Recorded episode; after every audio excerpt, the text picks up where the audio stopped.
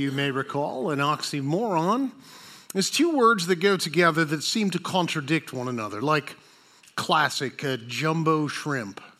You know, I mean, it's an oxymoron, right? How about this one? Civil war. Oh, that doesn't seem to go together very well. Hmm. Virtual reality. the scripture is full of oxymorons as well. You know, uh, laid out very clearly for us, you know, like in uh, Matthew chapter 16 and verse 25, Jesus says, Whoever would save his life will lose it.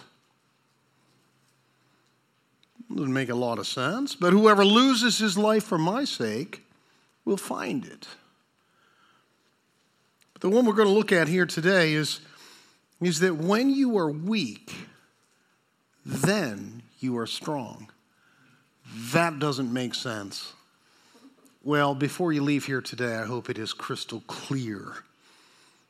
The truth illustrated before us will be found in, the, in, our, in our continuing study through the book of Judges. The judge that we're going to focus on here today is Gideon.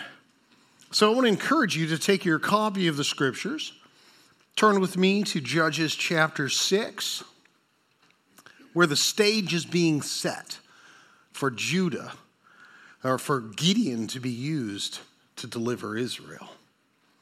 Well, here the stage is being set, and we know what that looks like. Studying the book of Judges, and we know one of the key understanding of this book is this, this concept of a sin cycle. Here they are serving the Lord, and they see what their neighbors are doing, and they want to get in on some of that. And so they turn their back on God. Well, God disciplines his people, which is an act of love to bring them back, not just to punish them or to make their life difficult, but to turn their hearts. And they repent and they are restored, and the cycle just continues. Remember, the book of Judges covers a period of time of 330 years. It's a really sad time in the history of Israel. But look at here in verse 1. We see Israel's rebellion. Yet once again, the people of Israel did what was evil in the sight of the Lord. And the Lord gave them into the hand of the Midians seven years. So here we see God's response to their sin. Again, discipline he, he turns the nation of Israel into the hands of the Midianites, and the hand of Midian, notice here in verse 2, overpowered Israel. And because of Midian, the people of Israel made for themselves the dens that are in the mountains and the caves and the strongholds. For whenever the Israelites planted crops, well, the Midianites and the Amalekites and the people of the east would come up against them and they would encamp against them and devour the produce of the land as far as Gaza, and leave no sustenance in Israel, and no sheep or ox or donkey. For they would come up with their livestock and their tents, and they would come like locusts in number. Both they and their camels could not be counted. So that they laid waste the land as they came in. And Israel, I mean, look at this. They, they are devastated. They would plant these crops, and as every farmer does, they plant in hope. But the moment that those crops began to grow and give fruit, the people around them would come in and take it all away. They're in a pretty low spot here. Look at verse 6. And Israel was brought very low because of Midian. And what did the people of Israel do? They cried out to God, which, by the way, is a good example. Everything, everything seems to be tumbling on in your life. Everything seems to be collapsing. Every step that you make turns to, to disaster. Time to cry out to God, my friends. Well, that is exactly what they did. The people of Israel cried out for help to the Lord. And when the people of Israel cried out to the Lord on account of the Midianites, the Lord sent a prophet. Hmm, imagine that. Now we see God's response to their sin. And now they cry out to God. And you know what he does? He sends them some memory verses. Exactly. This seems absurd. We don't want scripture, we want help. Yeah, you caught that, didn't you? That was exactly what they needed a map to get on the right road so that they would not continue this, this endless, seemingly, cycle. But look at here in verse 8. The Lord sent a prophet to the people of Israel, and he said to them, Thus says the Lord, the God of Israel. Look at how God associates himself even with these sinful, rebellious people. I led you up from Egypt and brought you out of the house of slavery, and I delivered you from the hand of the Egyptians and from the hand of all who oppressed you, and drove them out before you and gave you their land. I mean, cities that were built, they didn't have to go in and start from the scratch. They had all of these things that were built and prepared for them. Verse 10 And I said to you, I am the Lord your God. You shall not fear the gods of the Amorites in whose land you dwell, but you have not obeyed my voice. It's time for some repentance, friends. It's time for some change. And the Word of God is laid out there in front of them. Well, alongside of this prophet, God provides for them a deliverer. And this is uh, most unusual. I, you know, most of the judges are, are unusual. I've Shamgar kills 600 people with an ox goad, you know. Um, they're all sort of odd fellows, but there is such a very important lesson in here for us today. The wise person will listen and act on these things. So take a look at, uh, we've seen Israel's rebellion, now we see Israel's deliverer. And he seems like the last guy you might choose. Why? Well, first off, Gideon is living in fear of the Midianites. Here in verse 11, now the angel of the Lord came and sat under the terebinth at Ophrah, which belonged to Joash the Abiezrite, uh, while his son Gideon was beating out wheat in the winepress to hide it from the Midianites. Now, friends, you and I both know that uh, if you're beating out the wheat, you do it up on a hill, you know, up in the air, and all the chaff would blow away. But he's down in a wine press. How is that even going to work? He's afraid. Is it possible that even though you fear what it is that God is calling you to do, that's okay?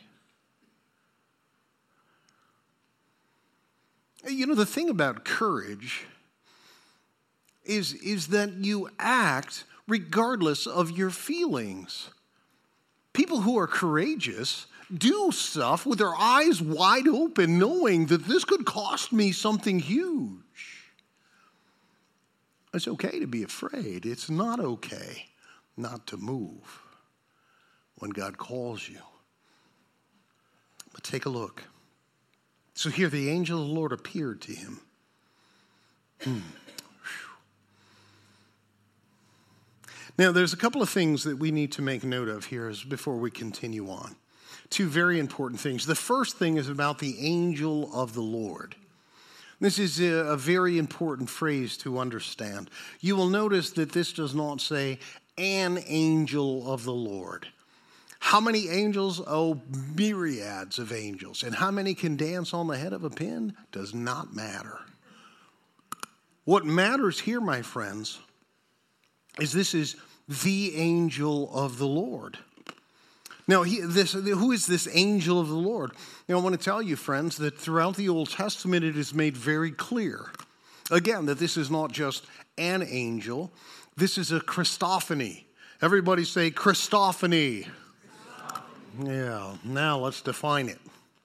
It is an appearance of the Christ before the incarnation. This is the second person of the Trinity, the Son of God, who is appearing and, and interacting with people. And it happens all, Abraham had experiences interacting with an, the angel of the Lord. You know, this is, again, the appearance of the, uh, the, the Son of God. And uh, appearances of the angel of the Lord was prominent during Moses and Joshua. And divine manifestations uh, certainly are going to take place here in the book of Judges, you know? So, but one thing we know, and all we have to do is, is dive down to verses 22 and 23 that we can see the identity of the angel of the Lord. Go ahead and just go ahead back down. We're going to come back up later here. But look here in verse 22. Gideon perceived that he was the angel of the Lord. And Gideon said, Alas, O Lord God. Gideon is addressing the angel of the Lord as God. And he's right. The angel of the Lord is God, he's the Son of God. For now, I have seen the angel of the Lord face to face. And then look at here in verse 23. But, and there it is, Yahweh said to him, Peace be to you. Do not fear, you shall not die. What's going on here? The scripture says, No man will see the face of God and live.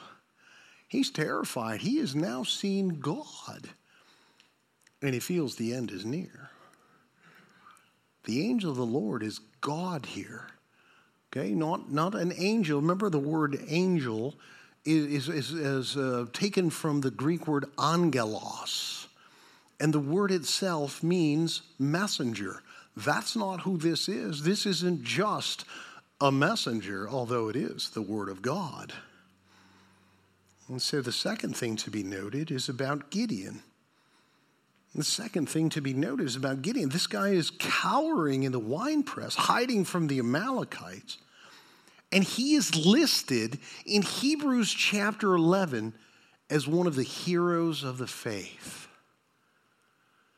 You know, if you read Hebrews 11, you know, the, the writer here is just lifting, listing off all of these people who did great things for God because of their great faith in God. Well, surely that must be a mistake. I mean, not this Gideon, right? Must have been the other Gideon a town over, huh? It's not, my friends. You can still have fear and trust God, but fear tends to eliminate it along the way. Faith eliminates fear along the way.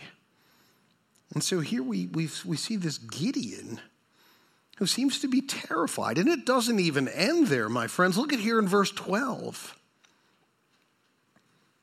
The angel of the Lord appeared to him and said, The Lord is with you, O mighty man of valor.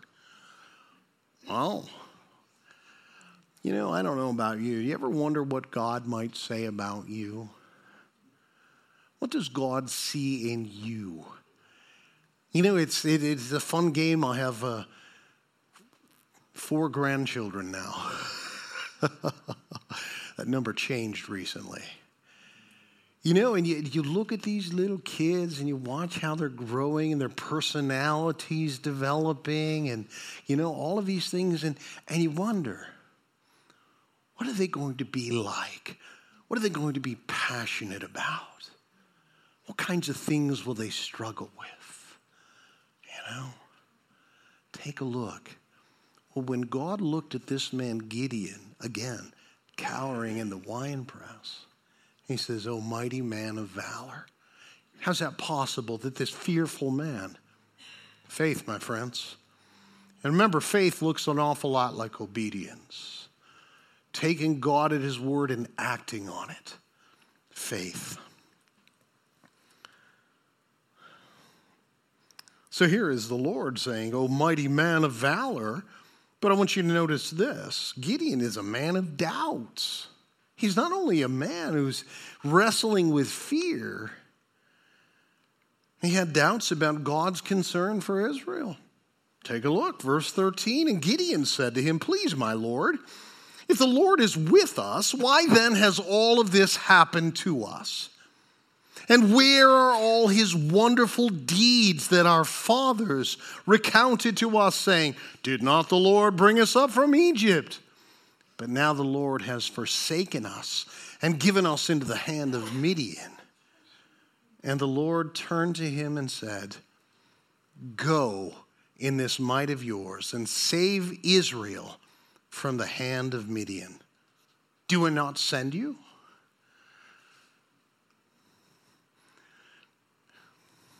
Remember that strength and weakness thing?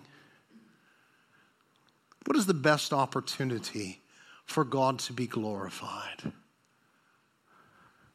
Send someone who is not able and yet is able to do it by faith and by the power of God? Who gets the glory in that? Remember that as we continue on here. And so he had some serious doubts about God. I mean, God, why is all this happening if you're so great and you love us and you did all these good things? Well, the fact is, remember the prophet that he sent? Question answered. It's because of your sin. But he had some doubts about himself as well. Notice this in verse 15. And he said to them, Please, Lord, how can I save Israel? I mean, behold, my, my clan is the weakest in Manasseh, and I'm the least in my father's house. He needed better self esteem. Or perhaps his perspective on his, himself was accurate, which again gives us the opportunity to see strength in weakness.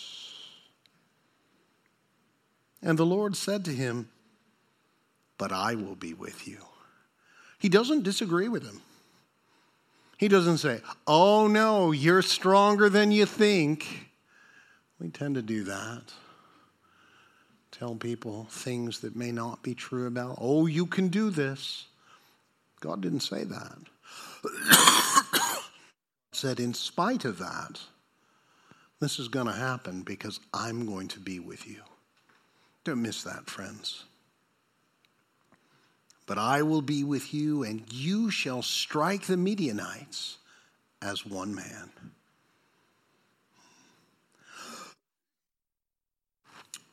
So he had some doubt, doubts about God, some doubts about himself, that maybe he wasn't good enough to save Israel. And then here in verse 17, maybe he wasn't acceptable to God. Look at this. These doubts that just continue. And he said to him, If now I have found favor in your eyes, then show me a sign that it is you who speak to me. Please do not depart from here until I come to you and bring out my present and set it before you. And he said, I will stay till you return. So Gideon went in the house and he prepared a young goat and unleavened cakes and an ephah of flour and the meat he put into a basket and the broth he. Anybody getting hungry here? you know, he's making the Lord dinner, you know, and he brought him. And he brought them to him under the terebinth and presented them. And the angel of God said to him, Take the meat and the unleavened cakes and put them on this rock and pour the broth over them. And he did so. And then the angel of the Lord reached out the tip of the staff that was in his hand, and he touched the meat and the unleavened cakes, and fire sprang up from the rock and consumed the meat and the unleavened cakes. And the angel of the Lord vanished from his sight. then Gideon perceived that he was the angel of the Lord. And Gideon said, Alas, O Lord God, for now I've seen the angel of the Lord face to face. But the Lord said to him, Peace be to you. Do not fear. You won't die. That's some good news, right? Look, for how long is that good for, you know? Yeah. He gave an offering, and the offering was accepted. And in accepting that offering, he accepted Gideon in all of his flaws. Friends, I'm hoping by now you might be doing some accounting in your own life. And maybe you're seeing a little Gideon in yourself. To know all of those things that you can't do, the things that you're not. But the danger in that is to say, because I am not this, I cannot do what God has called me to do. It's not true. Learn the lesson of Gideon here. This guy is filled with doubts. Hmm. Well, look at here in verse 24. Then Gideon built an altar there to the Lord and called it the Lord is peace. To this day it still stands at Ophrah, which belongs to the Abiezrites. Well, those doubts and those fears don't end, my friends. The list continues to get longer. And here at verse 25, we see that Gideon feared his family and the men of the town because now God is starting to give some instruction. Little training wheels, as it were.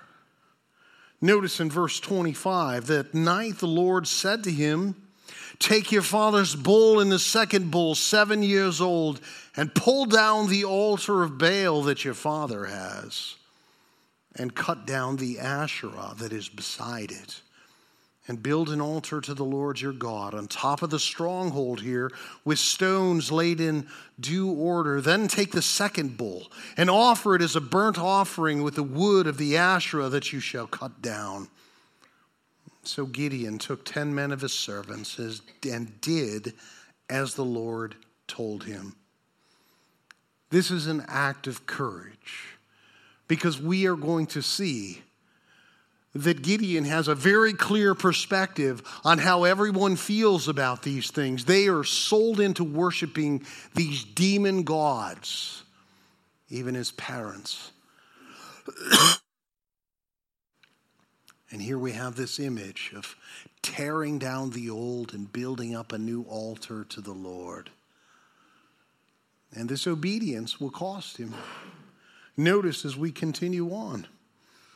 And we will see that indeed he obeyed God. And look at here in verse 27. So Gideon took 10 men of his servants and did as the Lord had told him.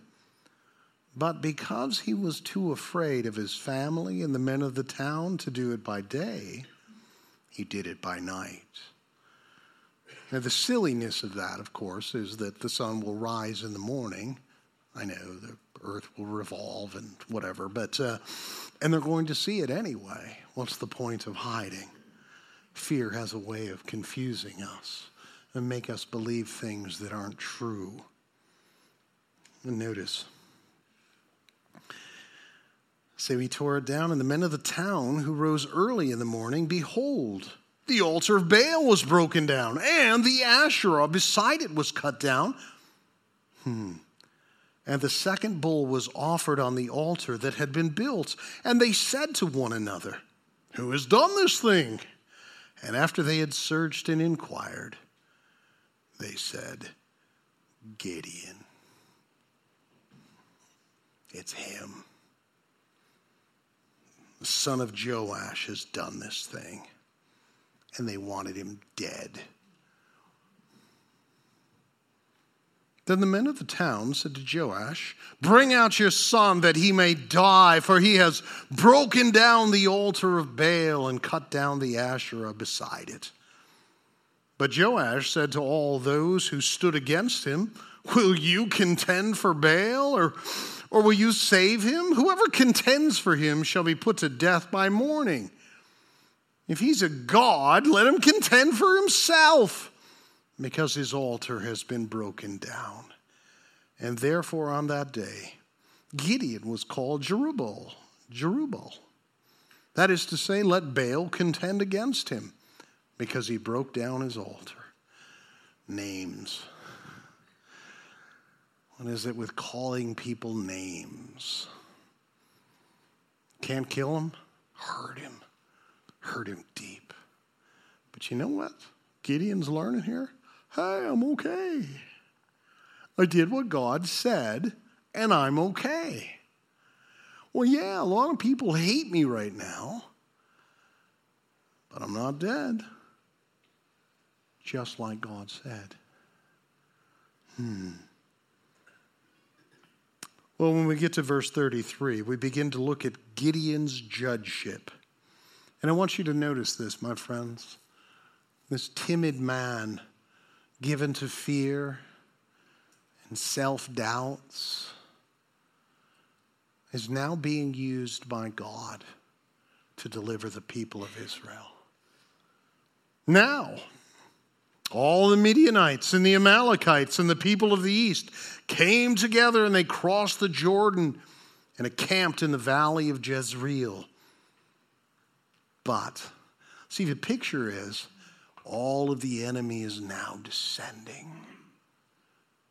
But, what does it say?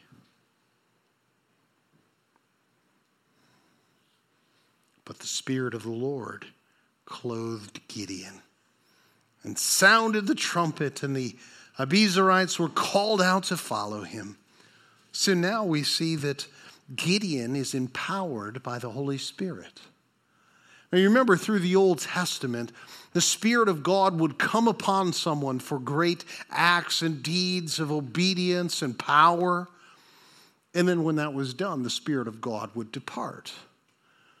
You know, which after David had sinned, you remember part of his prayer was, Take not your Holy Spirit from me. You know, but if you are a believer today in the church, the moment you trust Christ, you are indwelled by the Spirit of God. And uh, the image of the Spirit of God in our life, certainly for power, for you know, guidance and wisdom and, and to lead and guide and also correct. But the picture that Paul gives us of the Holy Spirit is that he is a down payment. And that word means an engagement ring. It is a promise, the promised Holy Spirit. And the promise is there, there is an inheritance to come. Here's it. Could some of you fanning direct it in my direction, please? Everybody, ready? I did turn on the air conditioning. I'm sorry we didn't get it on earlier. We'll work on that. We're not used to warm weather around here, are we? Oh, my goodness. So now, Gideon is empowered by the Holy Spirit. Verse 35 he has amassed an army, and he sent messengers throughout Manasseh, and they too were called out to follow him. And he sent messengers to Asher and Zebulun and Naphtali. These are all tribes in Israel, and they went out to meet them. And even then, even then, he now has the Spirit of God, the image has clothed him. And he has this army amassed around him. This guy's got doubts. Take a look. Take a look. Verse 36. Then Gideon said to God, If you really are going to save Israel by my hand, as you said, behold, I'm laying a fleece of wool on the threshing floor. And if there's dew on the fleece alone and it's dry all around the ground, then, then I shall know that you will save Israel by my hand, as you've said. And it was so. You want to dew on the wool, but dry everywhere else. And no, God did it. How patient is God that having said over and over again that you are going to deliver the people of Israel, here is this guy. If you really mean it, could you just show me something else? And then having seen that, he's like, Can you reverse it? you know? And then look, that's exactly what he did. and when he rose early the next morning, and, the, and, and squeezed the fleece, he wrung enough dew from the fleece to fill a bowl of water. Then Gideon said, Let not your anger burn against me. And you know why he said that? Because he knows God could be angry with him for not just acting on his word. But notice the patience of God here. Let me speak just once more. Please let me let me test just once more with this fleece. Please let it be dry on the fleece, and then it's wet everywhere else with the dew. And God did so that night, and it was dry on the fleece only, and on the ground there was dew.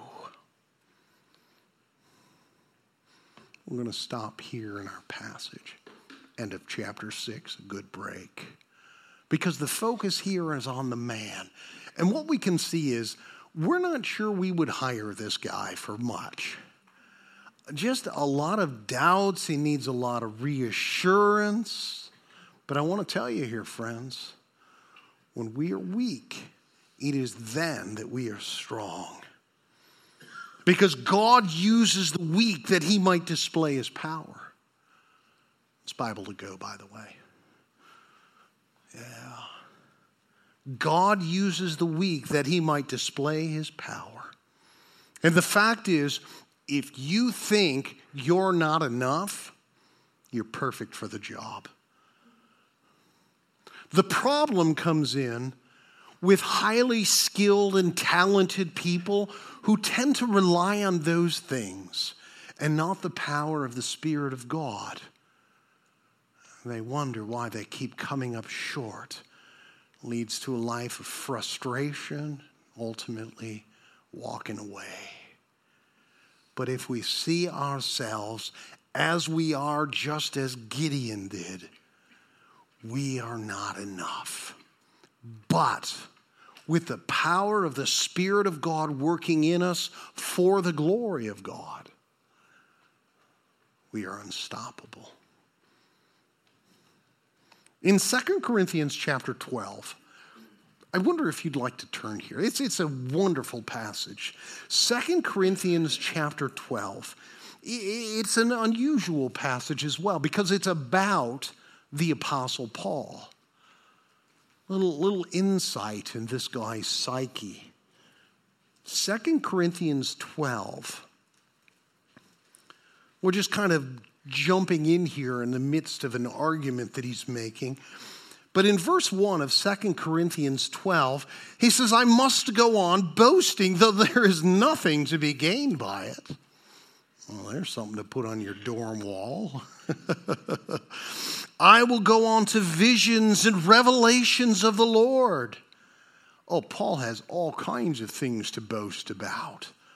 I have seen the Lord, God has revealed. Oh, by the way, I'm writing scripture over here, you know.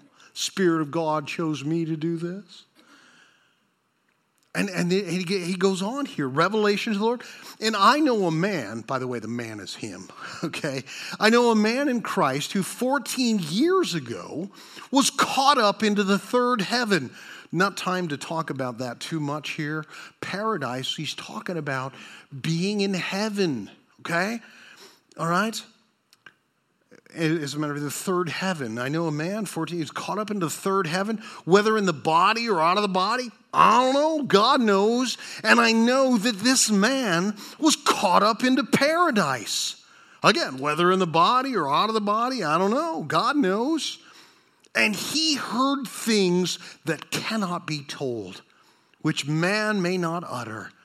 And on behalf of this man, I will boast but on my own self I will not boast except of my weaknesses. Though if I should wish to boast, I mean, I would not be a fool, for I would be speaking the truth. But I refrain from it so that no one may think more of me than he sees in me or hears from me.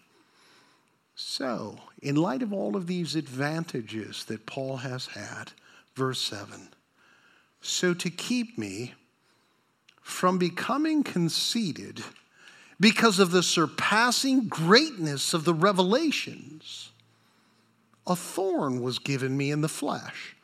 It's a metaphor. And then he defines it hmm.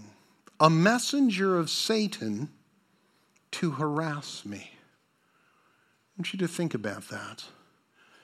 To keep Paul humble God allowed a messenger, angel, fallen angel, demon, a demon to harass him. Imagine that being in the will of God. But to keep Paul from sin, God sent this into his life.